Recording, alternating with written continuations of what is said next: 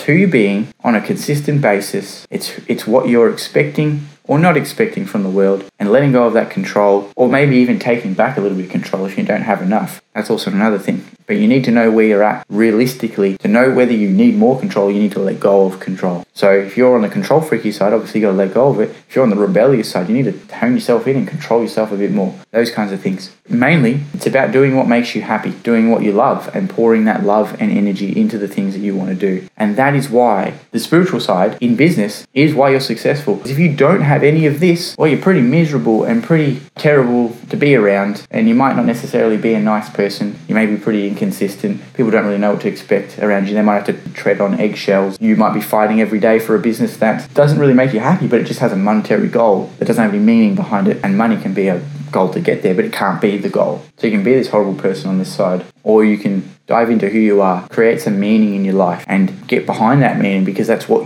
makes you shine. And that's real spirituality, is making you shine and being able to pass that shine on to others. And sure, there's gonna be bad days. It's not all sunshine and rainbows. And that's another thing in spiritual life. It's not all positive. Fuck that shit. Sometimes you have a bad day. Just be consistent in who you are on a regular basis. Be the person you need to be to have the life you want on a consistent basis. And that will create more meaning in your life than anything else that you could have when money is a goal, or a business is a goal, or getting married is a goal, or anything like that. When you have like those types of goals, you can often be disappointed at the end. Try and focus more on who you're being, and have a goal of being a better person.